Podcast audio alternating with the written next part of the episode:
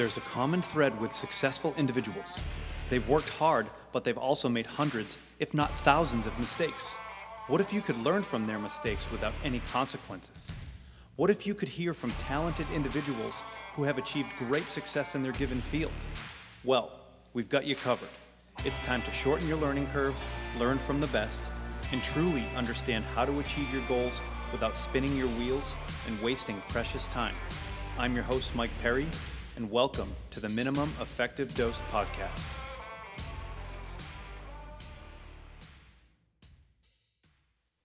Welcome back to the podcast. I'm here today with Devan McConnell. Devan is the Director of Performance Science and Reconditioning with the New Jersey Devils of the NHL. Prior to working with the New Jersey Devils, he was the head of hockey performance and sports science at the University of UMass Lowell. And before UMass Lowell, he was actually a sports performance coordinator at Stanford University. Now, Devan has a ton of practical experience, and today we're going to talk shop all about strength and conditioning. So stay tuned; you don't want to miss it. All right, let's uh, let's hear, it, Devan. Let's hear about you. Let's hear where you're from. Let's hear your background. I wanna I wanna know a little bit more about you. All right, as if you don't know enough, but that's okay. We'll play the game. Uh, Devan McConnell, I am the currently my role is the director of performance science and reconditioning coach with the New Jersey Devils in the National Hockey League. Um, my f- should be getting to the end of my first season in New Jersey. Uh, season ended a little abruptly this year, so it's obviously with everything going on, pretty interesting. Uh, prior to uh, my appointment here in New Jersey, I worked at uh, the University of Massachusetts Lowell for about eight years, almost nine years, uh, as the uh, various roles, but essentially the um, head of performance and sports science for the, the ice hockey team there, as well as uh, working with several other teams along the way, uh, women's soccer and field hockey and some other sports. Before that, uh, early on, kind of my first gig, real kind of gig out of college or whatever, I worked at Stanford University uh, with the women's basketball, men, men's and women's volleyball programs as the uh, performance coordinator, uh, I guess is what what they called us at that time. And uh, and then even a little further back, started my career out at Mike Boyle Strength and Conditioning in the Boston area. Went to school in the Boston area at Fitchburg State, and grew up on the West Coast in Seattle as a hockey player. So that's kind of the reverse uh, trajectory of my uh, my career and my my path. Nice. So yeah, well, Devan's got a little bit more of a pedigree than I do. Um, I'm just kind of a little bit, uh, a little bit more of a meathead, but no. So um, I've just kissed more babies than you. That's all. yeah, right. So um, yeah, I'll do a quick bio on myself. So been a strength coach for 16, 17 years. Um, we're about the same age. I'm 40. How old are you? 37. All right. So I'm a little bit older than you. Um, maybe that's you know, maybe this shows and maybe this shows, but um, strength coach for like I said, 16, 17 years. Um, I've always been in the private sector, even um, after school. Um, I actually went to school for sociology, but uh, right after school, I, I, had no inkling that I was going to be a strength coach. And uh, luckily enough, I was training at this facility in Wellesley, Massachusetts, and uh, got friendly with the owner. And he's like, "Hey, uh, everything about being a strength coach?" I'm like, "Yeah, but I don't.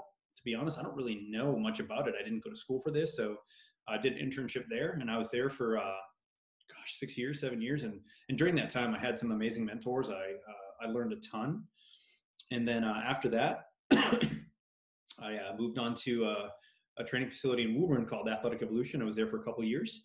And then uh, eventually I, I, realized it was time to open up my facility. And now, um, along with my wife, own Skill of Strength uh, in North Chelmsford, Massachusetts. We've been there for about eight years. And uh, that that's enough. Um, it, it keeps me very, very busy. Um, in addition to that, I'm lucky enough to, to be an instructor for functional movement systems where I go and teach certifications throughout the U.S. and sometimes, uh, you know, get to travel overseas. And I do the same thing with StrongFirst too. So I get to teach the kettlebell certifications and the barbell certifications. And uh, yeah, you know, besides that, I think um, if people were to kind of know me, they probably know me as either a kettlebell guy or a guy that trains fighters. Um, so that's that's kind of me in a nutshell. But um, anyways, it's it, you know the background uh, of of myself doesn't really make that much of a difference. I think one of the things that's unique about this is you know this relationship really kind of happened authentically and I think I maybe did I reach out to you on Facebook and saying, "Hey man, like we're super close. We should get together and talk shop." Is that kind of how it all started? Yeah, that's how I remember. It. I I knew who you were. I I'd seen your business, I, you know, again, I don't know, on Facebook or wherever. Um, and I'd seen some of your stuff and I, you know, I, I definitely knew kind of who you were and what you were up to. And, and, uh, you know, you, you kind of get a feel for people in this field, like right off the bat, like good guy knows what he's doing or kind of full of crap and not my, not my forte. And so I, I think you did reach out to me because I was in my first year at Lowell. You guys had just opened up somewhere around that time in Chelmsford, which for anybody that's not local to that, these are towns next to each other. I mean, we're we ended up even living five minutes apart from each other, you know, down the the road several years down the road. But so yeah, I think you reached out to me, and uh, like I said, I already already kind of knew who you were, so I was glad that you did, and I think we kind of we hit it off right away. Yeah, it was uh, one of those things that was pretty natural. We had some great conversation, obviously, for our love for beers, and we're both we're both family men. We both have kids. We both have wives, and and um, you know, I think we're we're both pretty lucky in the fact that we're supported pretty well um, by our spouses. We've got pretty awesome families, which is amazing. But you know, we were lucky enough to hit it off, and um, we just kind of dove right in. Uh, in my opinion, it was almost like an old friend. Like we just you know sat down. Like, I don't know if we drank beer the first time, but um, but yeah, it was one of those things where like we just ended up hanging out, talking shop, and uh, and you know just uh, kind of just we talked training a lot, and it was pretty natural. It was pretty conversational, and um, uh, you know we we definitely have different backgrounds. So one of the things I wanted to ask you, Devan, is so you're in like you're in the world of you know uh, let's say college to pro sports, right? And and there's really two directions strength and conditioning coaches can go. I mean, this is obviously, but um, there is the let's call it the professional sector, right? The the college and pro sports, which is uh, what you've done, and, and the fact that you're with the New Jersey Devils is is a pretty good indicator that you're doing a pretty damn good job at it. And then there's what I do, which is the private sector, which is you know I've always worked for private gyms in the Boston area, and um, you know I started my own gym, which is a private facility as well. But so did you always know you wanted to go into like college hockey into pro hockey, or how did that how did that start? I did not even know that you could get paid to do this job until uh, until uh, at least late in my late in you know my undergraduate uh, uh, education when I started to intern. It was it was actually the the kind of aha moment was when I interned at Mike Boyle's. Uh, I, originally, I wanted to be a physical therapist, and if you kind of backpedal, the only reason I wanted to be a physical therapist is because I had spent time in physical therapy for being a beat up hockey player. I played in college and, and all that. And I ended up just luck of the draw having some great PTs in my kind of last year of junior hockey before I went on to college that transitioned me from like true, you know, clinic PT to like sort of sports performance ish training. Um, and I didn't know that, that those were like semi different things but I thought, hey, this is really cool. I've always kind of liked to train and work out and like get better. And I really enjoyed this PT experience, not being in PT, but like I really enjoyed like learning about the human body and all of that. Like, oh, like I'll be a physical therapist. That's what I should go to school for. It wasn't until down the road several years, like I, I went to a small school. We didn't have a strength and conditioning coach. I had actually had a strength coach in high school but he was like our PE teacher, so I didn't really know that that was a thing.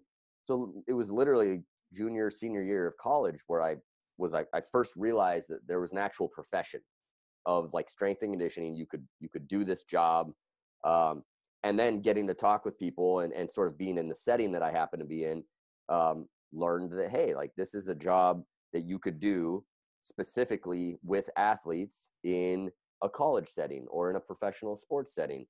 Well, I was a hockey guy. I've always been a hockey guy and uh, wanted to continue to be involved in hockey. So it kind of made sense in my mind. Hey, this is a job that occurs in big time kind of college hockey and pro hockey. Oh, I should try to do that. And that's really like that's kind of how I ended up starting out uh, and and thinking about things. And so, yes, from the start of my professional career, I always wanted to be in hockey, but that was really because up until that point, I didn't even know that this job really existed. Uh, my first real job, again, like outside of working for for Mike Boyle and, and interning there, when I went to Stanford, didn't have hockey.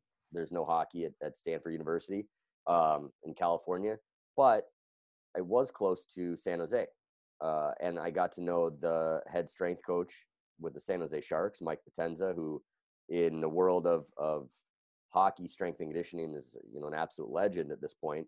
And I basically spent all my free time hanging out, bothering, annoying, uh, taking up the time of Mike Potenza in San Jose to keep my foot in the door. And that was really how I kind of got things kicked off and went down this path. I had never early on, again, I never really considered or, or thought about, and maybe I didn't really understand, but I never thought about going down your path and, and kind of opening my own facility or my own, my own gym, my own business. Um, I was always sort of right from the start as, as soon as I knew you could get paid to do it, I was interested in working in team sports in a college or in a pro setting. Nice. Now, let me ask you this. Obviously, you know, some of Mike Boyle strength and conditioning, right? I mean, Mike is a legend. How how did you get connected with Mike and how did you get um you know, did you start as an intern at Mike Boyle's place or did you start as a coach? I mean, you know, for those of you, if you're in strength and conditioning, you know who Mike Boyle is and you know that if you can get in uh, as an intern or as a coach with Mike Boyle, that's, that's a pretty amazing platform. So how did that work for you?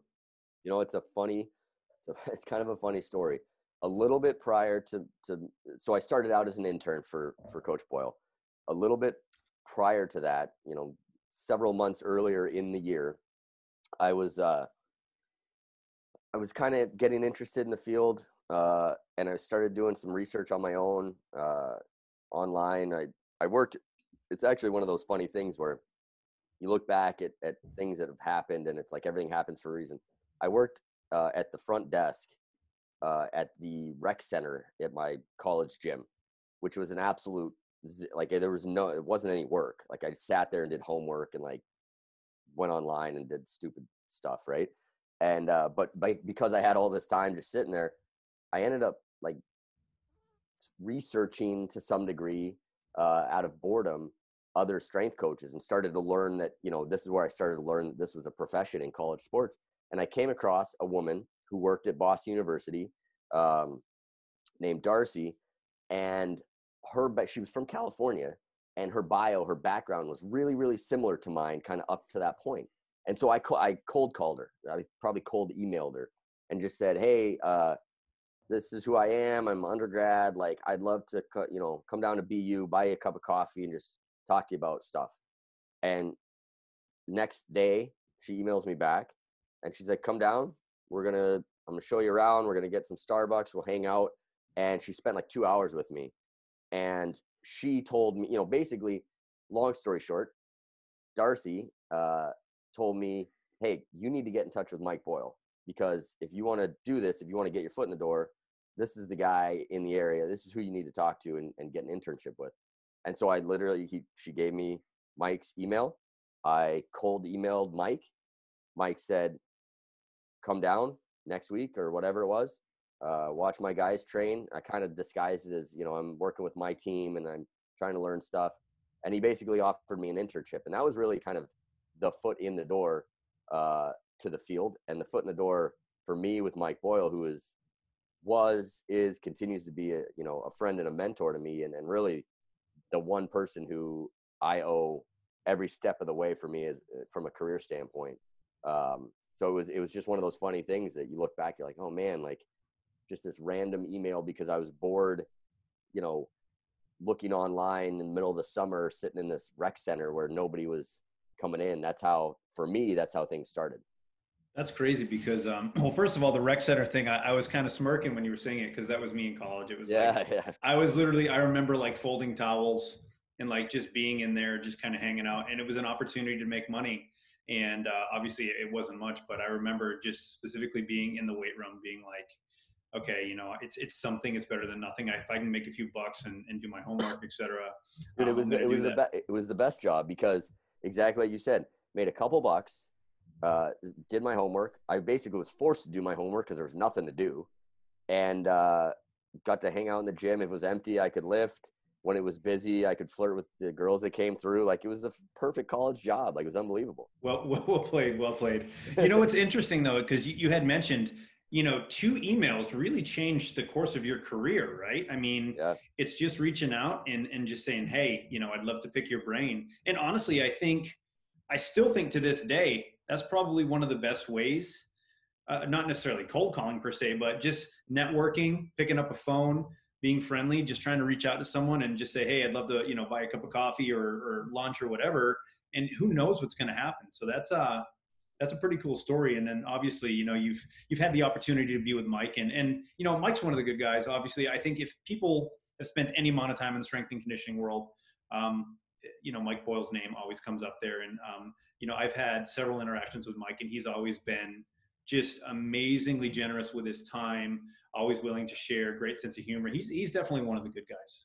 Well, and it's funny too because if you think about, and obviously we're both, you know, generally speaking, we're both kind of from the the New England strength and conditioning family, right? And and who in that realm hasn't spent some time or come across or been influenced in some way by Mike? You're just thinking like the guys that you and I are friends with and are and and are close with, and uh, you know everybody has some connection uh, to Mike, especially from our neck of the woods, and it's it's just really interesting to see that, and then and, and to think about you know, at least for me, a lot of the guys that I, guys and girls, uh, that I interned with or or worked with right in those few years. I mean, there's just some unbelievable and outstanding coaches. There's, I don't know. I mean, I literally work with one of our other strength coaches with the Devils. We interned together at Mike's. One of our other really good buddies. We interned together. He's the head uh, guy with the New York Rangers. Another one of my good buddies that spent lots of time with Mike, head guy with the Bruins. Like, if you're in the hockey world or the New England strength world, like Mike's had an influence some way, and and and uh, yeah, it's funny how it works that way, you know. It's like what is that? The six degrees of Kevin Bacon thing, yeah, something yeah. like that. No, that's that's pretty cool. You speak uh, is you brought up a, an interesting point though about how just a couple of emails really sort of changed the trajectory of my my career uh, and, and how networking and, and and reaching out to people is so important. Do you get a lot of uh, sort of emails or messages from young coaches still to this day uh, asking for advice or asking for information? Yeah, so I think, I mean, yes, I do. I mean, you know, I, it's not like they come pouring in every day, but I, I think uh, the the people that reach out to me, I think there's a, a couple different ways, right, that they want to reach out or they want to know about. And I think one is because they see the fact that I'm getting to work with the UFC guys, right? And they want to, and maybe they're into mixed martial arts or jujitsu, wrestling, and they they want to learn about how to train fighters. And it's just different because you know training fighters is just it's a different animal, and it's still really new in the world of strength and conditioning. Granted, the sport's been around for a while, but um, you know, strength and conditioning for for combat athletes is is is still developing rapidly and, and still pretty new. So I say that's one way. I think another way um, people reach out is, uh, you know, because I am lucky enough to teach and present, people want to know, hey, how do I go and work for a company like that? Or how do I go and teach and present? And then a lot of the times people just ask about like, you know, how do you open your own gym and how do you start your own gym? And those are probably like the three buckets. But, uh, you know, I try to, when I can, um, answer those questions as much as possible. But like if someone's like, how do I start a gym? I'm like, and, and, and, and, I hate to say it, but a lot of the times, um, I have to be brutally honest because I'm not trying to I'm not trying to you know be a Debbie Downer and be negative, but I think people think that if you're a successful personal trainer, the next step right? is if in the private sector at least the next step is to open your own gym. And and i explained to them like hey it's cool like we're eight years in and, and we're successful and we're profitable which is pretty awesome. But man it's hard. Like you look at this whole quarantine thing and being a small business right now it's just like oh man this is this is brutal. Yeah. so um, you know i think that's probably when or the, the most often where people reach out to me and just you know want to know about like how i got here or what i did um, and then, you know, occasionally there's some training questions, but it's interesting because I don't, I don't get those in-depth like training questions that are super, super complicated. Um, a lot of the stuff that people ask me is a little bit more higher level. Like, and, and honestly, I, I'm, I don't think I'm smart enough to go down that rabbit hole. And, you know, there's some guys out there that can answer the, the really complicated stuff way better than I could. Um, but uh, yeah, it's it's a lot of fun to be able to to help people out and answer those questions. But at the same time, it's um, you know, I feel like as I've gotten older, maybe I'm turning into, uh, you know, the, the grumpy guy that's telling people to get off their lawn. But I, I, think that, uh, you know, I, I, just try to be honest with people because I've seen people make that mistake of like, I want to open my own gym. And next thing they know, you know, they borrow a little bit of money, they buy some gear, and they open up, and then they're like, oh, "Shit, there's no money left," and yeah. now I got to do this, this, and this. So, um, but I, I, try to do my best to, um, you know, to just be generous with my time. Or sometimes I just miss things, and I'm a knucklehead because I've got I'm getting pulled in a million different directions. So, um, so yeah, it's um, it's a lot of fun, but at the same time, like anything, as you know, there's uh there's ups and downs, and there's there's pros and cons. Um, so let me ask you this, Devan, kind of going back to you. If someone is looking to get into team sports, they want to work at a college, maybe they have a goal of uh, you know getting into pro sports. Like, what what what advice would you give them? Like, if you were just sitting down like we are, what would you tell them? Yeah, I mean, one of the things that I've learned uh, over time is that probably the most important first step not probably i would say the most important the most important first step if you want to get into either one of those settings and they are they're distinctly different things so you have to decide uh, you really need to decide kind of which way you want to go which is tough if you're kind of i mean 23 years old and how are you supposed to know what you want to do but um, the most important thing is to get your foot in the door because i can tell you this uh, from firsthand experience uh, I'll even give you the, I'll give you this story. Um, so I, I got my foot in the door uh, and and got into collegiate sports. That that was the direction that I. It was really the first opportunity, the first real job that I was uh, pushed towards and and got an opportunity for, and quite frankly was over my head at the time. But I got into collegiate sports. I was got a job at Stanford University. Um, so I'm in college sports, right? I wanted to get the goal had always been really once I kind of knew what I wanted to do. The goal had always been to uh, to work in the NHL. Again, I'm a hockey guy, hockey player. Um, I to this day I still I want to win the Stanley Cup. I want I want my name on the Stanley Cup. That's like the oh, that's the driving force, right? Um, several years in, I was four years into my career after my first year in college hockey. After I'd left Stanford, came to Lowell.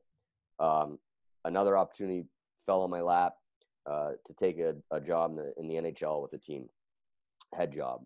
Um, I turned it down, quite frankly, because with the exception of the job, you know, being, you know, the, the paycheck saying NHL in it, the job itself was it was a bad job. It was worse. I, I was in a good job, but it was much worse than the job I was in from every standpoint. Again, except for that, uh, you know, family wise, lifestyle, pay, you name it. Um, so I turned it down, and I didn't.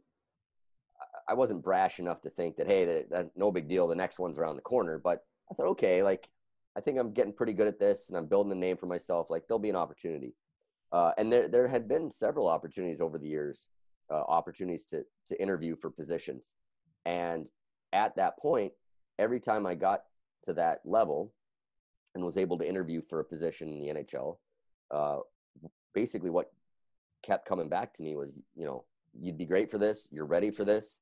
We like you a lot. Uh, but this other guy has uh, two years as as an assistant in the league, or a couple years in the minors, uh, working in minor pro hockey instead of college hockey, and so we're going to go with them. And it always, it quite frankly, it always pissed me off because I knew I was ready and I could do the job, or at least I believed in myself. But the reality was, and if you put yourself in the shoes of, you know, in this case, the, the general manager, the reality was the safe bet was the guy with some experience in that setting. I didn't have my foot in that door. I had my foot in in college sports, but it's different. So I, I, it's a long ways to come around to say that I think the most important first step is to get your foot in the door. So what does that really mean? Um, that means if you want to be in college sports and work in that setting. Um, quite frankly, the the route that is necessary, you, are going to have to have uh, a college education. You're going to have to most likely have a master's degree at some point, at least, be working towards it. You're going to need to get the CSCS certification, which is almost exclusively necessary in college sports. The CSCCA as well, um, but you're going to have to get credentialed in that direction. Uh, it's just the it's just the the nature of the beast, whether you agree or disagree, those are the things you have to do.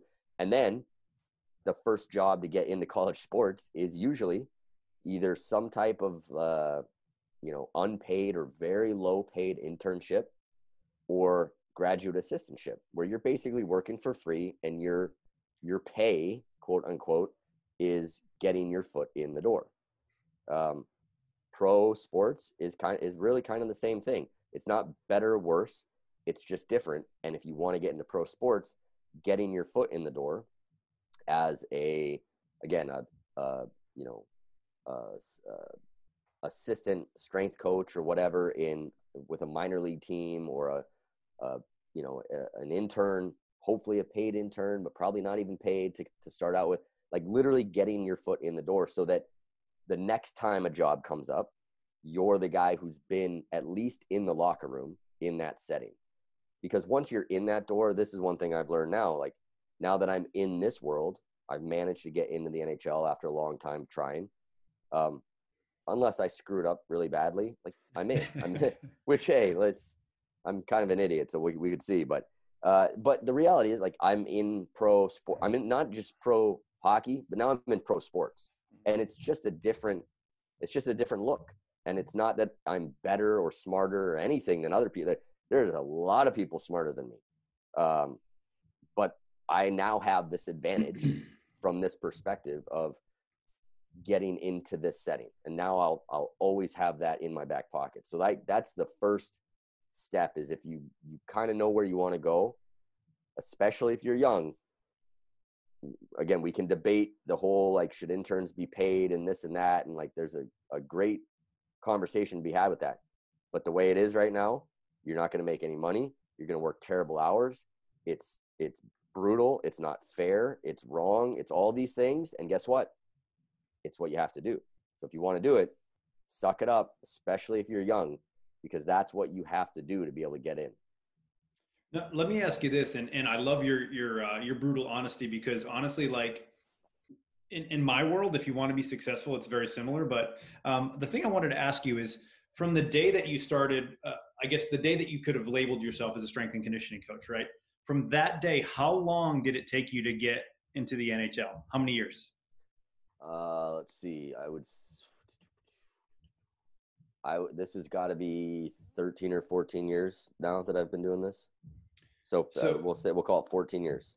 So 14 years. I mean, that's think about think about that amount of time. I mean, it's it's obviously you've you've paid your dues and you deserve to be there. But I think a lot of people in, in the world of the internet these days, right? A lot of people think, well, if you can build up your social media and this and that, um, you know, you can be an overnight success. But um, honestly, like 14 years to get into the NHL, that's that's a freaking long time. But it's obviously it's you know it, in for you it's worth it and it's your it's a passion of yours but it's i love the fact that like guys this stuff doesn't happen in two years it doesn't happen in three years it doesn't happen in five or six years unless you have some really good connections but it's you know a decade and a half that it took you to get there and well even i mean for yourself like to for you guys to be to to be financially successful and and feel like you're rooted and really have something built i mean how long has it been for you well, we've been. It, it, it, would have been our eight year anniversary this April first. Um, obviously, with the with the whole uh, you know coronavirus scenario, but I would say the first. It, it was probably wasn't until like four years in, but that would have that was also you know 10 years into my career right right, right. Um, and and we went into the business not knowing honestly i we didn't know how to we didn't know how to run it i the only thing i knew is that i had some potential I wasn't a great trainer, and uh, I still think I have a lot to learn. But I wasn't a, like honestly for the longest time I wasn't a good trainer. I was a really bad trainer. I would just like beat the bag out of people and make them sore and make them puke and stuff. It was really not good. But I, I eventually learned. Luckily, I learned the hard way. Um, but um, when we when we opened the gym, I I, didn't know anything about uh, running a business. Um, I just knew that I had a good work ethic and that I wasn't going to stop busting my ass. And that was it. And then luckily, my wife, at that time when we were deciding to open the gym, she was in corporate America. So she was in a, uh, working for a, a, software company doing marketing and business. And she, she did not like it, but she was good at it because she's one of those people, she can sit in front of a computer for literally 14 hours and get shit done. And it's she's like a cyborg. I always tell her, I'm like, I can't compare to you right now. Like because like we're both doing computer work and she can I've never seen anybody sit in front of a computer and, and do what she can do.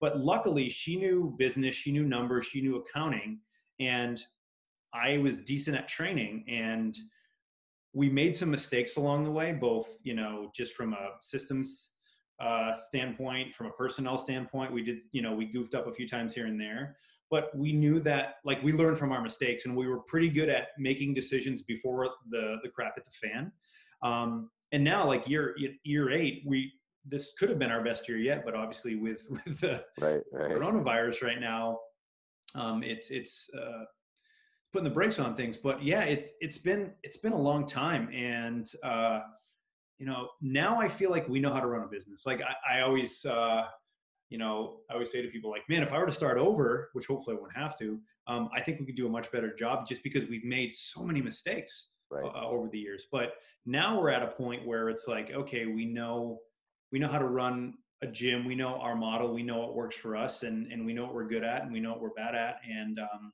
you know, we know who our target audience is, and we know who our demographic is. But uh, yeah, it's it's like anything. It takes years, and uh, and for me, it was just simply just work, work, work. And I'm sure same thing with you. Like you've got a work ethic. And I think that's a big part of it is you've got to be willing to just dive in and just work. And um, and like you said, you're gonna you're not sometimes you're not gonna get paid. Um, sometimes you're gonna have a shitty job.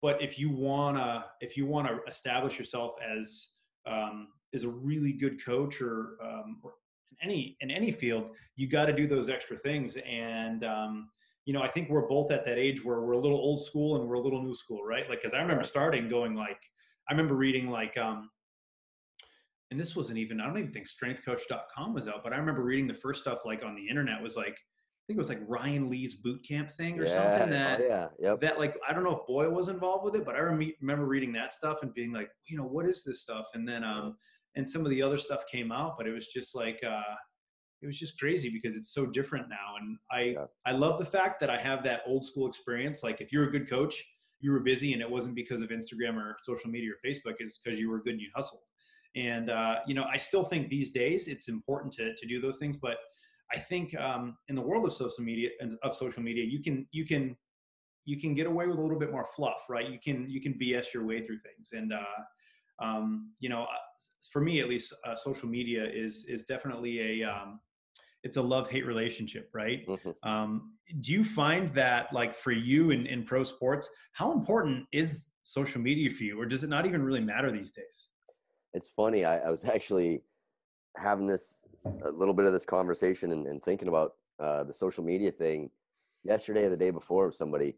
Um, I think it's a good question. I, I'll be honest, personally, I I'm on social media quite a bit, especially Twitter is kind of the Twitter and Instagram, although Instagram's a mix of like my kids being donkeys and me making fun of them slash training stuff.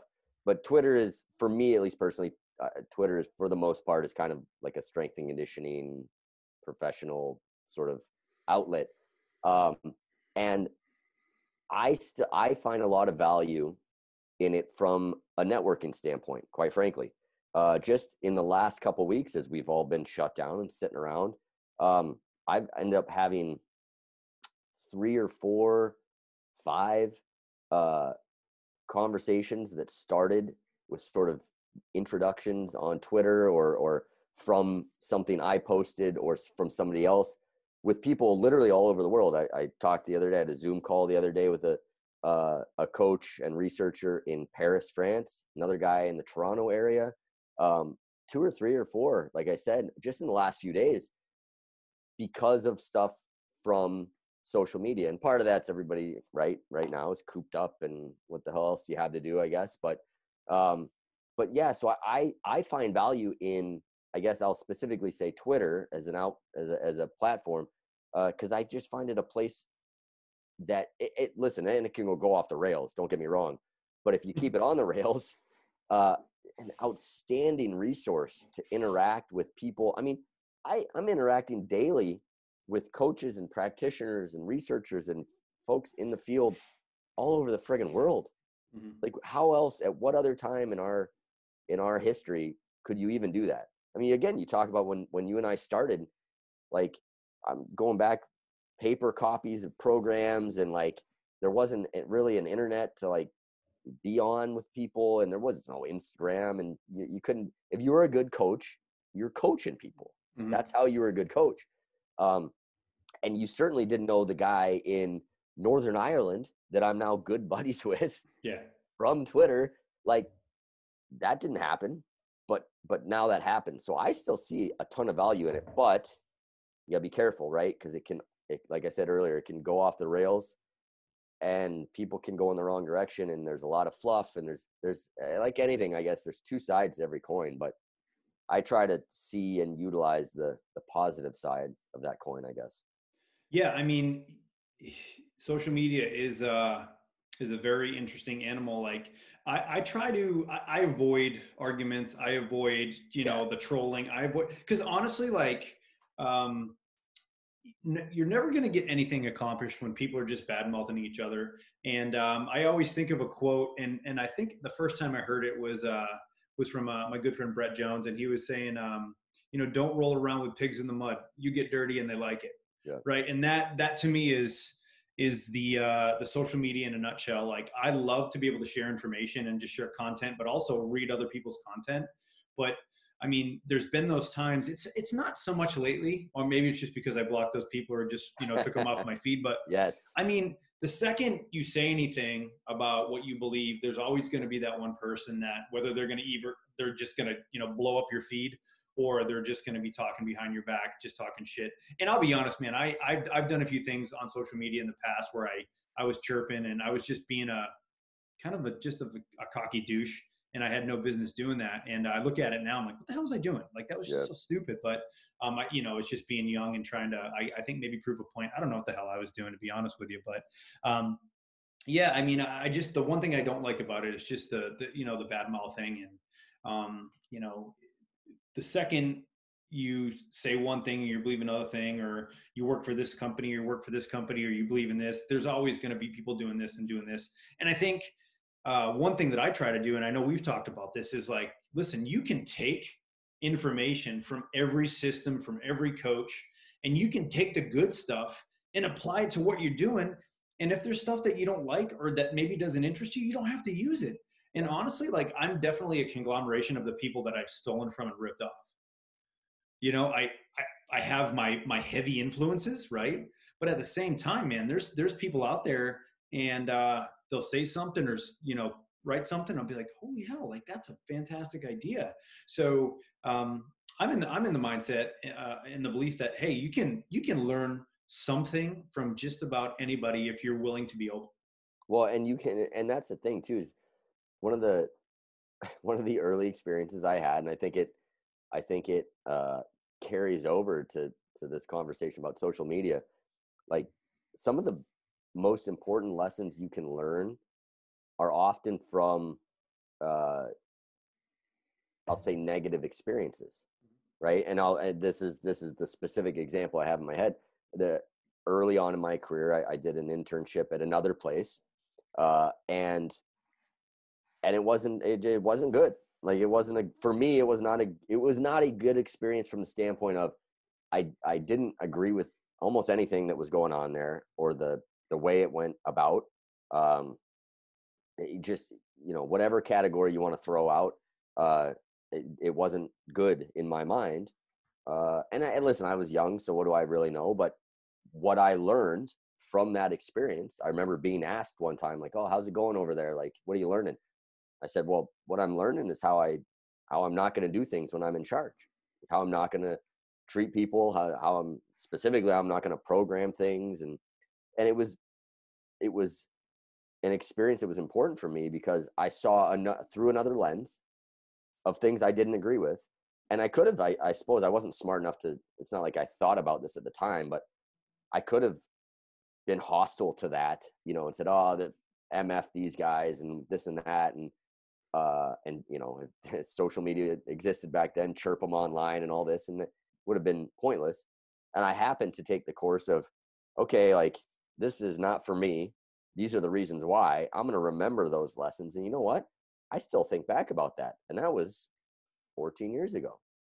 and i think social media can be the same thing like you can see stuff online on twitter on instagram on whatever and and you can be like you know what like no don't agree with that think that's wrong uh, doesn't have a place in my setting or in in my system and guess what?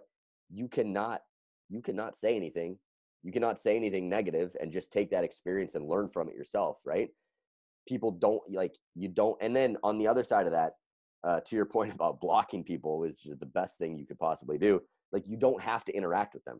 When they chirp like you can choose to just cool good that's good on you man like it's how i do things you know like um most of us i think in this field who are i won't say most i'll say all of us in this field who are genuine and doing it for the right reasons uh are doing the best we can with the knowledge that we have uh, and the settings that we're in and the circumstances we're engaged in and we all do things a little bit differently and i can agree with 90% of what you do and and disagree with 10% and that's okay because we're in different spots we're we're doing different things and we just have a different outlook and that's to me i i enjoy that like i like that part of it but for some reason that gets a lot of people's you know tail feathers up like it's a it's an interesting interesting thing with social media but that's the thing i try to remember is you don't have to engage with those people when they're acting that way and they're probably acting that way for some i tell myself at least some insecurity that they have or some issue that they have and, and so i try to i try to uh give them a little pity and just feel bad ah it's too bad this guy must be in a tough spot that's why he's telling me i'm full of shit because he's having a tough day i'll try to let it go. I don't always do a great job of that but that's why i try to i try to do that. Depends well, how many ipas i've had. Yeah right? It's yeah after uh, so many you're you know your your give a shit level just drops a little bit and then you start saying things now. Um, but you made a good point like 90% man like i've seen so many people that they they argue about the minutia right? They argue about these little things that make no sense but yet people get heated and they're chirping at each other. Yet if you were to sit down with that individual that maybe is you're chirping with and have a conversation face to face i think it would be cordial and i think most people would agree on the majority of things. And um, and I, I just kind of wish that would happen a little bit more because uh, again it's um you know why do we argue about the five or ten percent when we agree on the 90 or 95 percent? Maybe it's just you know maybe it's it's controversy and it and it's press and we all know that trolling goes a long way and and writing controversial things gets attention. Yeah. Um i mean think of it this way like how how many years has the whole um, back squat debate thing been like you know people are like pulling teeth and um, just having like absolute meltdowns over this stuff and like name calling and it's just it's amazing to me and it's yeah. like dude it's a freaking exercise that's it that's all it that's is. It. like the end result the end result is really what matters right i mean i always tell people and i remember one time i was uh, i forget what it was on facebook or social media but i was like i posted a question it was along the lines of if if an individual meets his goals his or her goals and they do it and they're still healthy does the process matter? And you would have thought that i made fun of people's grandmother oh what about this and what about that no i said if the individual meets their goals yeah. and they're healthy does it matter what they did? And well, of course and, yeah and but here's the key to in to me what you just said uh and this is the this is where you can differentiate people in my mind is you said did the individual meet their goals? Meaning your focus in that question is on you know in your in your case the client. Yeah. In my case you know one of my my athletes. It's not it's not did they meet their goals? Doing the things i like to do or doing the things i hold to be self-evident. Did they meet their goals? Now it is absolutely our job to to guide that in a direction that we believe and see to be the best fit and the safest and the healthiest and all of that. But at the end of the day, like they're paying, you know, in your case, they're paying you to help them get to where they want to go. You know, like, and uh, hey, listen, there's got to be lines in the sand for everybody and there's whatever. But like, that's the key. And when people forget that or don't think about that, it's like, but this, but this, but this, my my thing, my thing is more important than their thing. Well, they're gonna stop giving you money then. like, you know, my athlete, my my NHL players, if I go too far down that rabbit hole of like, you got to do it my way, and they really don't want to do it my way, well, guess who's guess who's out of a job? It ain't Yeah. them. You know, Yeah. them. Now I try to. I'm again. I try to steer, and and my job is to try to to educate and to move them in the direction that I see best fit. But at the end of the day, it's getting them to their goals. Yeah, and, and honestly, you're you're dealing with multimillionaires, right? You're dealing with um, the best of the best out there, and like obviously your goal is to, you know, like you said, you want to win a Stanley Cup. Like that's a goal of yours, and I'm sure that's a goal of your your your players and a goal of the organization that you work with. so you have to do everything you can to help them along with that process and not jack them up.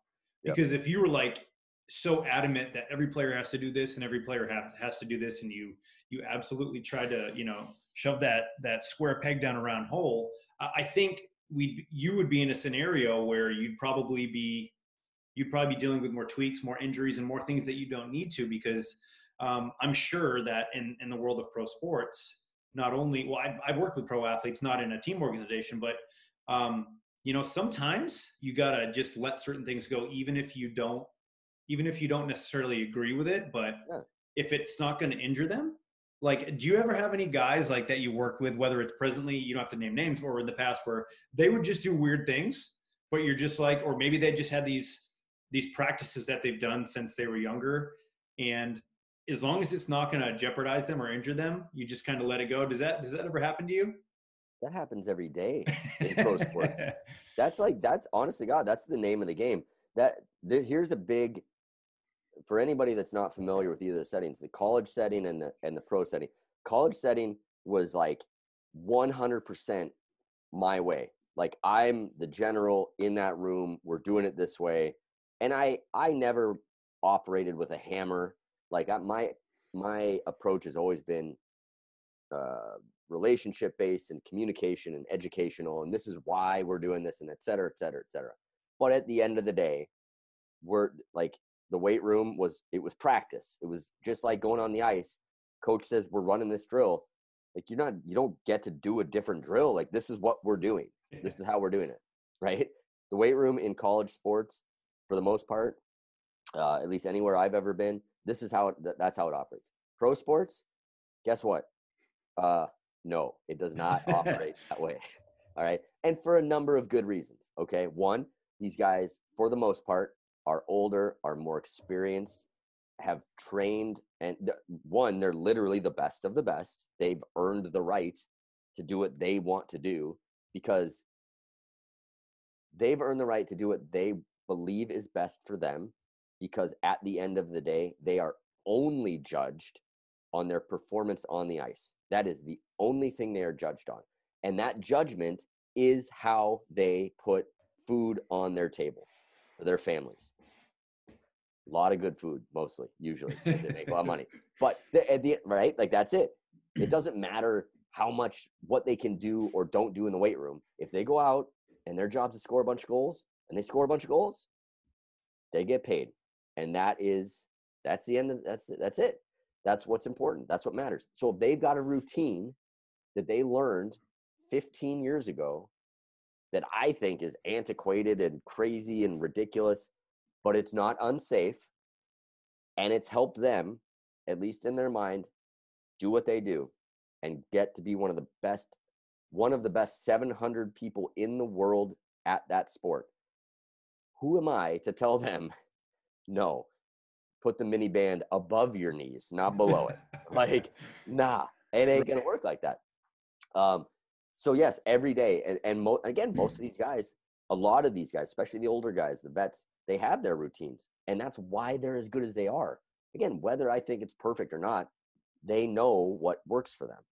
My job is is to be a resource to help guide them and to find areas to develop relationships to nudge things in the direction that i think are actually a better approach but always remembering that at the end of the day uh, I'm not the boss, they're the boss, and there's a reason why they are where they are. Let me ask you this: like, do you have any any good stories about some weird like habits or weird things that like maybe one or two of your guys have done? You don't have to name names, but I'd love to hear. I'd love to hear something that that would give people a little bit of a chuckle or a laugh, or just maybe just people go, "What the hell?" Uh, yeah. So it uh, it often revolves around the European players. I'll say that. Uh, they're all very interesting uh, in their own ways. And, and so, it, again, in hockey, like we have guys from Sweden and Finland and Russia and Switzerland and all over the map, right? Um, what are the weird things that they do? There's some weird, like, pre-game routines that uh, some of these guys will do that are uh, some of what they do is like oh like that makes that makes a lot of sense like i'd never think to do that before a game but like okay i see where you're going and they kind of come to it innately like we have one guy who is a really really explosive fast powerful probably one of the fastest skaters i've ever seen. And he he goes through this whole routine pregame all these different plyometric variations and drop jumps and and all this stuff. And i'm looking at it and i'm like man like that is like it's actually brilliant. Like what you're doing you innately know like how to prime your nervous system to do the thing that you make money doing which is being one of the fastest human beings in the world uh, at your sport. Um, one of our other uh, europeans uh, comes in to the to the weight room pregame I don't know what he's doing kind of before this, but it's relatively late. Like guys are already getting dressed, and he's just like coming in the into the weight room. Um, and he typically kind of he kind of saunters over uh, to the desk, and the first thing he does is take his teeth out and he puts it on the on the desk. So that's step number one is just removes teeth. Just get those out of the way. No, classic. those things those always get in the way. Those freaking classic, teeth. Yeah, classic hockey move.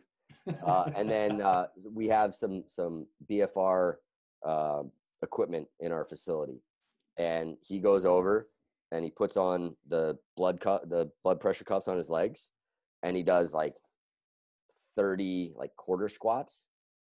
Takes those off, goes and lays down like on the wall, puts his feet up on the wall, and like kind of does like the groin stretch with the feet on the wall. Hangs out there for like three minutes. Comes back over, picks up his teeth, there's usually like a soccer ball. I love. Don't for, don't want to forget those. No, the teeth are important. Uh, I think he takes them out for the game, but he puts them in then, and then he gets a soccer ball out and he kicks a soccer ball around for like two minutes, and then he saunters up to the locker room and he goes out on the ice. Usually That's scores. Awesome. Usually scores one or two points a game, and like very casual, like no teeth, like no big deal. Yeah, you're not going to tell that guy not to do his, his routine. No, and that's the thing. It's like yes, there's a bunch of stuff I want this guy doing, and you know what? over time I, i'd like to say like i'd like to be able to move that needle a little bit but like dude's late 20s early 30s like has played in the olympics i mean what am i who am what i what are you gonna say what i gonna say that that's funny so um I'll tell you a funny story about a, a couple scenarios that I uh, experienced. So, um, early in my career, uh, I got friendly with a bunch of guys from the uh, New England Revolution, and um, one of my good friends at the time, we're still actually we're we're still in touch. Um, you know, he was playing, and this is when, uh, gosh, I don't even know when this was. This is probably 2002 or three, like back in the like Taylor Twellman days, and and uh, you know, with a really a lot of good good players, but they had some also some foreign players, and I remember there was this one guy and they said the guy would, you know, he'd take Vaseline, uh, not Vaseline, uh, icy hot, oh. and he'd and he'd shove it up his nose and eat it, and then rub it all over himself before oh. games, and that was just something he did. And everyone's like, "Dude, it's bananas." But this guy was like, you know, he had a, an amazing career. Uh, he might have been from Argentina. I forget the guy's name, but but yeah, this guy had a career. He was like renowned as one of the best, you know, players in his country. But he would have these weird kind of things that he did. But like like what, what do you who are you to say that that's not a good thing you've been doing that your whole life and you've yeah. you know you've you've played in world cups and you've done uh, some things that people have never done before so um, you know eat, sure eat some icy hot man put it in your nose do what you got to do rub it all over your chest god bless you buddy yeah that was one and i'm trying to think of some other ones um, some weird things people would do. I can't think off the top of my head right now. I will tell you a funny story. I was I was working with a guy uh, in the NFL, and uh, it was at the end of maybe his first or second contract with the Patriots, and he was a buddy of mine. And uh, you know, he's like, "Hey, I need you to come down and work with me." I was like, "Okay, cool." So I, I started working with him, and and at this point, I was really into functional training, whatever the hell that is. And um, you know, he's like, so we finished our workout, and he's like, "Yeah, I'm gonna I'm gonna finish up over here." And he just hopped on, and he was doing um, uh, like this little mini circuit of um, qu- you know quad extensions where he just he'd do like sets of 20 quad extensions on the machine and then he'd go over to the hamstring machine do like 20 and then he'd do calf raises. He'd do like four rounds of that right? And uh, he's like i've been doing this since i was in high school. I was like okay and i'm thinking to myself you know dude this is not functional right, Right, like right. there's nothing functional about quad extensions and hamstring work and, and calf raises right? Um, and, and at first I wanted to, I didn't say anything because to be honest with you, I was like, I was a bit intimidated and I, I was probably a bit over my head. But uh, I remember thinking about it down the road going, who- am I to say that that wasn't good for him? It wasn't hurting him. The guy had an amazing career. Um, he was a, a pro bowler, an all pro a couple times, won some rings with the Patriots, right? And at first I was like, this is stupid. But then I realized, I was like, you know what? Maybe this is this guy's his safety net. Maybe this is his binky. Maybe this is what he thinks he needs to do to keep him healthy. And as long as it's not jacking him up and hurting him, who am I to say that that's a bad idea? Even though functionally I thought it was kind of dumb, but um, it's just crazy how, again, I'm sure you have so many stories about these these guys, but um, it's just amazing when you you surround yourself with these the best of the best, and they can be doing some stuff in our eyes that are completely dumb. But who are we to say that that it's Right. It's inappropriate or it just because it's not what we believe? Well, and and to that point, like whatever that was that he was doing, and and, and icy hot and the the you know the the BFR and the soccer ball and like maybe that stuff is putting those guys in a in a mental state in a in a mind frame that they need to be in to be able to compete at that level and it really has nothing to do with the physiology No. it's it's physiology in our eyes we're watching the we're, we're watching movement but it's not really that for them you know at some subconscious level it's it's some like you said kind of it's the it's their binky right it's putting them it's a thing that makes them helps them get into a a mind state that is necessary to be at that level and that's one of the things that I, i've i've really learned this year and taken away this season and and i read something the other day that really stood out to me that uh, and it, it made me picture kind of the the inverse U graph where like the beginner, the novice athlete needs uh, very basic, you know, very vanilla basic training and just kind of repetition at the at the basics and nothing fancy. The elite athlete also needs the same thing because like and a lot of people think well the elite athlete needs uh, elite, advanced, crazy, complex training. What they really need is almost what the beginner needs very vanilla, very basic. Because at that level, uh, you know, it, for us, uh, you know, in the NHL, for you, MMA guys, like going, you know, in the UFC, like what they really need is such a extremely high degree of skill and technique and tactical and psychological ability in their very specific sport that what the physiological piece of the puzzle is what our piece is is just the very basic foundation. The folks in the middle and and i look at this now i read this the other day and i thought okay like early in my career i worked with high school kids very vanilla. Right now i'm working with with you know the elite of the elite in in ice hockey quite frankly fairly vanilla how we train my college mm-hmm. guys we got super complex and super like in depth and i think that part of that was because these guys i work with now they're at such a high level from a skill standpoint that like my job i'm not trying to make them better. I'm just keeping them floating so they can go on the ice and be masterminds. Yeah. The young kids you're just they're learning. But those guys in the middle that like the, my college guys were really good hockey players and extremely well trained. Like college hockey you can really really really train. We could do some crazy stuff but they kind of needed it at that point at the end stage of their career because like college hockey is not as good as it is it's not the nhl from a Yeah. talent standpoint. So like for those guys to move up they had to do some stuff. They had to get to a point where training was really important whereas i think with with the the really elite people it's very much found it goes back to foundations Do you think that strictly from a strength and conditioning, we're not talking skill, we're not talking anything else. Do you think that the the collegiate athletes in a good program like you Lowell when you were there, do you think that the act the athletes were were stronger, faster and more conditioned than the NHL guys?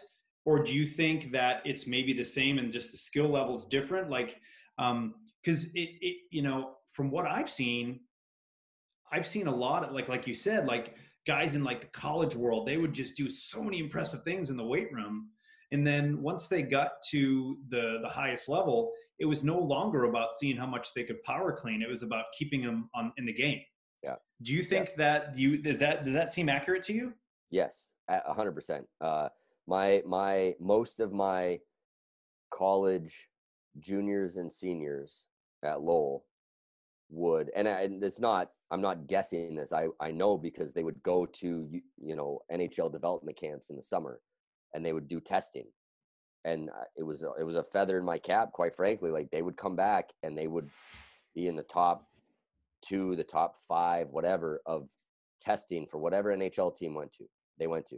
They would kill testing. Um, they were in great shape. They were strong. My guys were big and strong and fast. And those were things that we needed at Lowell to be successful. Like that was very important. The physical Mhm. development for our program was really important for success. Um, but the reality is, for the most part, and we uh, we had some guys that that who have gone on to play in the NHL and play in, in the American League and pro hockey, fantastic players. Mhm. Um, the the the the cream of the crop in the NHL is a different it's a different animal. It's a different level. And mostly they're not as strong. They're not as you know, big, muscular. Um they might be they might be as fast or faster, which I think is an interesting. I think there's some some differences that happen with that. Um but g- so yeah, in general, college guys were bigger and stronger than a lot of the NHL guys. But man, the NHL, they are so freaking talented. Like it's if you're if people listening are not hockey people, I can't and I am a hockey person and I can't it, the the the level of skill, the ability of these guys in the NHL and even the NHL to the American League, which is like the our our AAA like minor league level, farm system, is oftentimes it's it's like night and day. It's just crazy. And that's what really differentiates guys. So again, it's not it's not me increasing a guy's power clean or his squat or his bench that is going to make him a successful NHL player. Like that's just not they're already here. They're here for a reason and it ain't what they do in the weight room. Isn't that funny? Because you know, and and uh, I'm not going to speak for you, but you know, I always thought that you know, if I can just create the biggest, strongest, fastest athlete, they'll be the most successful. And um, obviously, we we both know that that's just a piece of the puzzle. It's important. Physicality and, and speed, Yeah. power, conditioning is important. Um, but uh, in, as strength and conditioning coaches, we we want to think it's probably way more important than it really is right Yeah. it is important don't get me wrong but um you know it, it's funny because uh you know speaking from experience um i i'm lucky enough to work with uh, a bunch of ufc guys right? And and uh, a few of these guys are top 10 in their weight classes. And um you know i've i've i've trained with them and i've rolled and done jujitsu with these guys. And uh i'm stronger than them most of the time. Um you know, from a conditioning standpoint, depending on where they are in camp, I'm I'm just as fit as they are. But then we get on the mats, dude, and it's just like I I just laugh because like I am trying like hell, and and I can survive for a little bit, but then they'll I just laugh because they'll just do stuff, and I'm like, oh yeah, that's there's there's that discrepancy in skill and talent and and thinking ahead, right? I remember um, just rolling with some guys and and they just ragdolled me the same way I would ragdoll my four year old, right? Yeah. and I'm just I just had to laugh because I'm like my strength right now, my conditioning, it doesn't mean shit.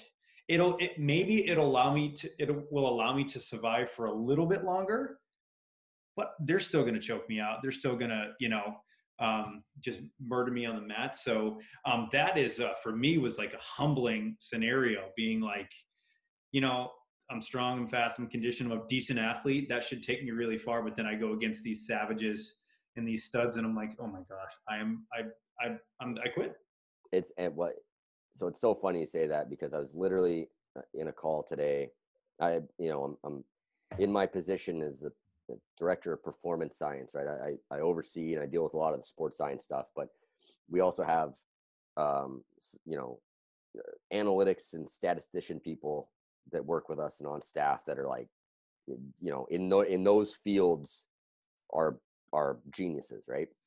So i'm in a, a call today and uh, just without super detail of it uh, we have a bunch of data on uh, sprint testing. We, we we sprint test all our players in camp and and um, we get all this crazy data from this machine that we use uh, and we've given it uh, or, or, working with our our analytics department to figure out like what matters from a weight room standpoint to tra- translate into skating speed which is kind of the, the key performance indicator for us. Like that's really the big that's the holy grail is making guys faster. What matters and then looking at the on like the actual sprint data and being able to bucket guys. Is this a guy that needs to produce more force or uh, you know, more, he's a more of a technique guy, needs more, you know, technique work or whatever. And there was a bunch of examples that popped up of guys who were weight room really, really strong, big, strong, like we use force plates. They jump through the roof. They have great numbers on that. They squat a ton. All anything that you could or would measure in the weight room, they're studs. And they're like the slowest guy in the the 10 meter sprint. And not only are they slow, but you we actually can break it down and look at like their force per stride and their power output and all this crazy stuff.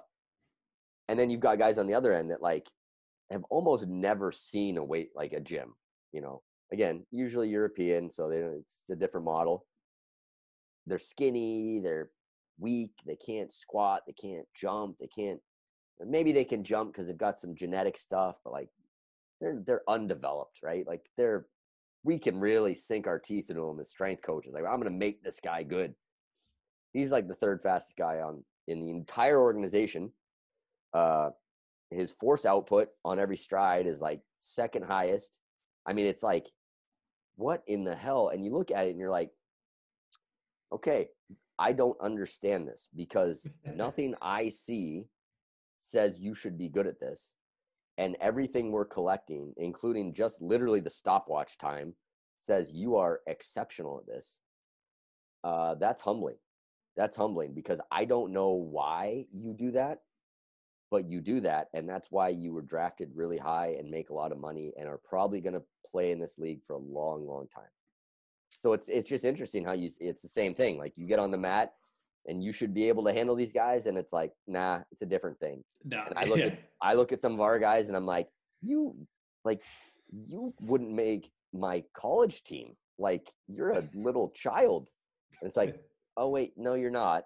No you're not. I don't know why you're not but you're not. And that's really impressive. And that's for me that's like exciting. Like i'm like holy crap like what is going on here? What how do i make other guys like this guy I don't even know what this guy is, but how do I do that? Because he's yeah. he's good. Well, I, I think genetics um, obviously plays a huge role in in, uh, in that, and obviously just experience. And um, speaking of kind of training with the pros, didn't you suit up at one point and hop in net? I, I remember seeing something like that. Can you uh, can you give me a, a little rundown of your experience? I did. It's uh, it was um, so our our starting goalie uh, was came down with something, flu or something going on. Um, and I, so I'll backpedal a little bit. Most of the staff, like most of the, the organization, didn't know that I had ever played. Uh, certainly not that I was a goalie. But uh, we do have like a staff game on game days, and a small group of us go out and play and just mess around. One of the people that plays is my boss. So, and he's in charge of like all the medical and all the performance, everybody. So our starting goalie is kind of a little bit sick, and uh, he's still going to skate, still going to practice. But my boss comes up to me in the morning. He's like, "Hey, um, I told our head coach, like, you're going to put your gear on, and just be on the bench, just in case. Like, if he can't make it through practice or whatever, uh, you're probably not doing anything. Just go out there, just just as a backup, because uh, we can't we can't bring anybody up at this point. It's you know we're on the ice in an hour. We don't have enough time." Uh, okay, cool. I'll go sit there and watch practice from the bench. Well, sure enough, like 12 minutes in, he's done. He like has to go yak or whatever, and he's so they you know they get him off the ice so he can go rest. And I'm like, oh sh- oh shit, like I'm actually going on the ice like in the NHL, and uh, so I go out there, and uh, at first half the guys didn't even know like I was sitting on the bench with my mask on. They didn't even know that I played and they didn't know who I was coming on the ice. And but they start to like figure it out as I go out there and warm up. And sure enough, like first real shot, like first live shot, like not just catching a couple pucks for warm ups. Is it like a three on two drill or something? They come down and uh pass goes from like the, the top of the slot, like middle of the ice, down to kind of diagonally down to the the hash marks where our our like all world Russian sniper, like Olympian, like absolute, like absolute killer, winds up, one timer, first shot of practice, hits me directly in the chin. Every buckle of my mask pops off, my mask pops off my head. I'm like, if this thing was an inch lower, it would have hit me in the throat, killed me. I would have been dead, absolutely dead. Um, so that's how I started and then happened to be our goalie was still sick the next day, sick enough that he didn't even come out. So I, I practiced the whole practice and went out, skated with our group. And um, at that point, all the guys realized that uh, who I was and shot at my head a lot. They did that. They, I'm pretty short, so it's that it, they they could claim that they were just shooting like underneath the crossbar, but they were shooting in my head. Let's be so honest. they didn't take it easy on you at all, did oh my they? God, no. No, trying no, there was you. no like there was like a little a couple laughs right at first and then it was all business and it was like it was funny like it, it was a lot of fun first off but the second thing that i i realized that was incredible to me was again how good these guys are i'm talking like our our like fourth line guys are tough guys right that, that go out they play a couple minutes a game and they get in a fight our our third pair defensemen that you know only play a few minutes a night. These guys, every time they would shoot the puck, like a they would score, b they would score off the post and in every single time, like to the point where I could smell the rubber. I I shit you not, I could smell the rubber from the pucks hitting the the post and the crossbar. Like it smelled, it was burning rubber, and I'm like, you you're a player in the National Hockey League who maybe scores one or two goals a year. And this is the best shot I've ever seen in my life. Ever That's seen crazy. in my life. Like, and that was the, you know, the fourth line guy on our team. And then you move up the chart to the the Russian sniper that scores 30 goals a year and almost killed me. Like it was so it was fun. It was a lot of fun. It was humbling, uh, but it was a blast you know, I think, you know, kind of working with professional athletes and even seeing them in their element, I, I, I don't think people realize the skill level and, and the decision making and the concentration and the flow. Like it's just, it's, it's like nothing I've ever experienced before. I remember the first time I really grappled with a guy that was like, um, even my, you know, my coach, uh, who's a, who's a black belt, um, he just does things that I'm just, I, I like, he'll do some, I just laugh because I'm like, there's there's literally nothing I can do to prevent what's happening. And I remember uh, same thing, you know, training and grappling with some of my UFC guys, especially when they were in the, the prime of their camp. And I'm like, there's literally there's nothing I can do to stop what's going to happen. Cause it's just they're on such a different level. And I don't think too many people have experienced that in their lives. Right. They don't no, it's it's no, I'm, I agree with you. It's amazing. It's I like I re- I honestly believe there's there's a like a cartoon or a meme that I'm sure everybody's seen that it's it's, something along the lines of uh, I think it's attributed to Einstein, but everyone's a genius. But if you ask a, a fish to climb a tree, it looks like an idiot or something, something like yeah, that. Yeah, like, that's, that's know, definitely every, an Einstein quote. Yeah. Yeah, like everybody's a, a genius in something. It's just, are you doing that thing? I I honestly believe like players at this level, you know, fighters at your level, are geniuses at hockey. At like because again, the level, the the things that a fourth line grinder in the NHL can do from a skill standpoint, from a a vision standpoint, a technique, a tactical, like what they see, how they read the game, is so many light years above even very very good like even you know good division 1 college hockey like it's not the next step. It's 15 steps down. It's it's mind boggling and if you're never in that world you would never know you, you have no idea. But like it, it's an interesting thing in the nhl because we call guys up from our minor league team all the time. And sometimes we call up young guys who are uh, you know promising nhl prospects and you can see that in them and you can see them do some things you're like okay like he's not there yet but like you can see he does those things he sees that stuff. And sometimes we call up guys who have been career minor league guys and they are again they are extraordinary hockey players. But even that difference between a guy who's been a, a, a career minor leaguer versus an nhl you know an everyday nhl player you can see a difference. There's a difference in what they're able to do what they how they see the game just the little the little nuances. I literally went out and skated. We had a return to play guy who was um uh, you know basically a, a more or less a career bubble guy played most of his career in the in the minors was with us. We brought him up and then he got hurt so he stayed with us and we rehabbed him and at the end of his rehab, he went out on the ice to skate. And I went out and played. They needed a goalie. And even with him, like I could make a couple saves. He was way better than me. But occasionally I could make a save where like that fourth line guy is posting in. Yeah. And it was just this little difference. And so people people that don't that aren't around that, you don't see that. And you don't see the extreme level that I, I, I will call genius that it takes to be at that level and it's extraordinary. Yeah and, and just like you know the skill set and the speed and, and the velocity of things i remember um, working with um, a young kid he ended up getting drafted um, to the cardinals. He, he, he, played at duke and this kid was baseball player lefty. Um, he was a great hitter but he could still throw in the 90s and i remember just like playing catch with him. And i remember when he started to let it fly and and he was he pro- I know he wasn't throwing it in his 90s to me. Like I know yeah. that. But I remember he was, you know, he was saying he was probably throwing like 80s. Dude, it seemed like I was trying to catch a damn Lamborghini.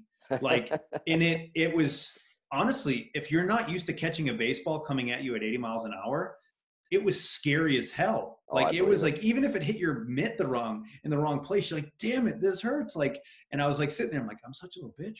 Like I can't like this is ridiculous. But yeah. it's like the little things like that. I can't imagine how it must feel sitting in net and having these guys rip slap shots at you at over 100 miles an hour. Like people don't even think like I don't even think people understand how fast that is. Like they've been in a car and they've done 80 miles an hour, but you don't really experience the velocity yeah. like you would if someone's throwing hard to you or, or obviously taking a slap shot.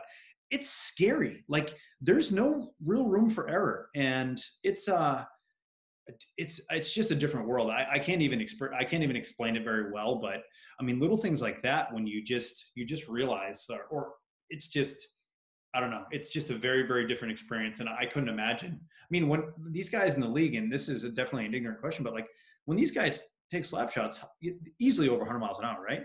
Is that is that inaccurate? Uh, it's in and around 100. The at the All Star game this year, I think the hardest shot was 108 Gosh.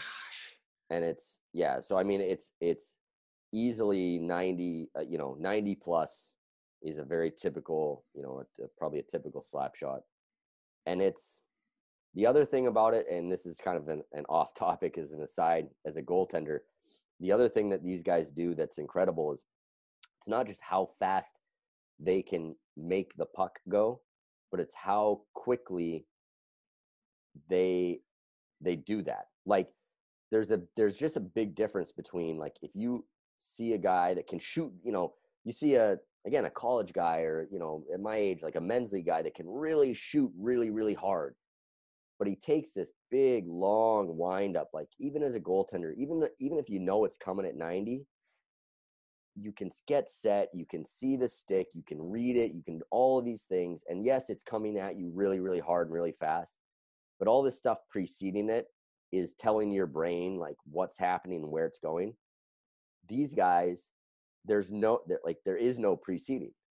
Like the pass comes towards them and then before your brain registers that they have the puck the puck is already halfway to you and it's going 90 miles an hour. Like it's not like so it's almost eh, I, I think about you know i grew up in seattle in the the mariners heyday and randy johnson could throw whatever 103 but not only could he throw 103 but when he released the ball, he was so tall and long that his release was like, it seemed like it was four feet from the plate. Yeah. So yeah, it was 103, and it was 103 from four feet away by the Yeah. time you saw it. That's how these guys are at this level. Is like it's not just that it's 95 miles an hour. It's 95 miles an hour, and you didn't even realize that he was shooting it. Yeah. It is already there. There's no wind. There's the, the the wind up's minimal. There's they're not telegraphing it. I know exactly what you're Oh, saying. it's crazy. It's um training fighters. You see it a lot of the times, and and uh, you know guys that have that really quick, snappy jab, and you see it in pro boxing as well. They'll just sit there, and all of a sudden you see the guy's head go back, and you're like, dude, that dude just jabbed him out of nowhere. Yeah. and his head just snapped back. And and a couple of my guys that i work with they just they're known for that that one two. They just set up their jab one two one two one two. But their jab their jab is just so quick and there's no there's no wind up it just snaps out of nowhere and you're like holy cow like that's but that that's a professional. That is why they're as they're as good at uh at their sport as they are. So it's just crazy man. Look you know just working with people at um at the, the highest level. So um all right. Hey listen we're gonna we're gonna wind this down a little bit but i'm gonna i'm gonna ask you a few different questions. Um all right uh favorite food? Pizza. top three beers. Uh, Focal Banger from Hetty, um, Green from uh, Treehouse, and go Sip of Sunshine.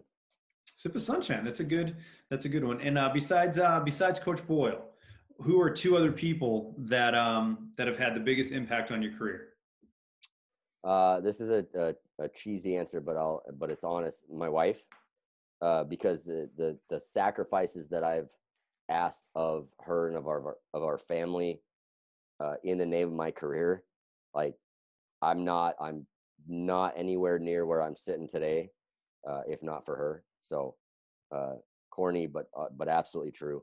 Um, I would say uh, my first strength coach, who I didn't even really realize was my strength coach, guy named Chris Mattingly, was my my high school PE teacher, and really kind of uh, we had an unbelievable training program. When I look back at it, 25, I, don't, I won't even tell you how many years ago, a long time ago, and he really lit the spark for me as far as uh, what has blossomed into this career. So those those are my my picks.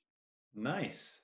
Very good. Very good. Well, um, listen, man, uh, it's been a lot of fun. We're gonna do this again soon, and, and next time we can we can talk a little bit more. But um, hey, appreciate you. Uh, just let, let, let's just chat and do this again, man. It's been a lot of fun, and who knows where this thing's gonna go. And, and once we get this thing out there, hopefully we'll get some feedback and we'll go from there. So uh, appreciate uh, as always, man. It's it's a lot of fun chatting, and uh, we'll talk to you soon, man.